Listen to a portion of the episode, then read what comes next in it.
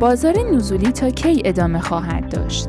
سلام من لادن هستم با پادکست خانه ترید همراه ما باشید مارک کوبان کارآفرین میلیاردر که به عنوان یکی از سرمایه گذاران اصلی در برنامه تلویزیونی شارک تنگ شناخته می شود گفت تا زمانی که بهترین تمرکز روی اپلیکیشن های کاربردی نداشته باشیم بازار نزولی ارزهای دیجیتال به پایان نخواهد رسید.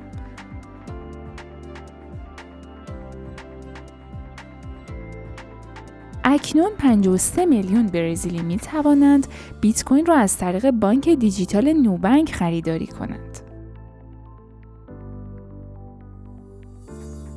لارک دیویس تحلیلگر بازار رمزارزها در توییتر خود گفته که شاخص دلار DXY در حمایت خود به سمت بالا جهش کرد و بیت کوین کاهش یافت. برای افزایش های ریسکی مانند بیت کوین ما باید شاهد سقوط DXY باشیم.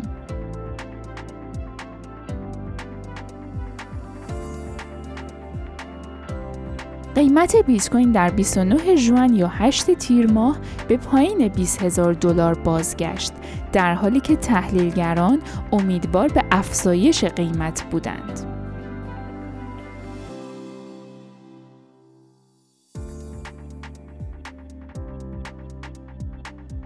میکر دی ای او در حال حاضر در حال رأیگیری در مورد پیشنهادی است که هدف آن کمک به مقابله با بازار نزولی ارزهای دیجیتال و استفاده از ذخایر دست نخورده با سرمایه گذاری 500 میلیون دلاری استیبل کوین DAI در خزانه ها و اوراق قرضه ایالات متحده است.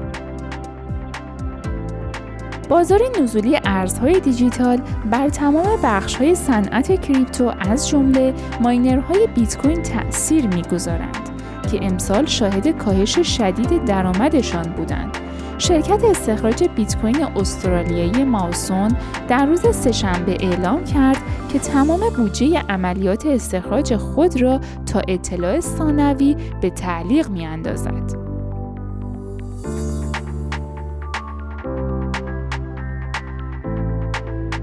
ممنونم که همراه ما بودین. خوشحال میشیم که پادکست خانه ترید رو به دوستان و آشنایانتون معرفی کنید.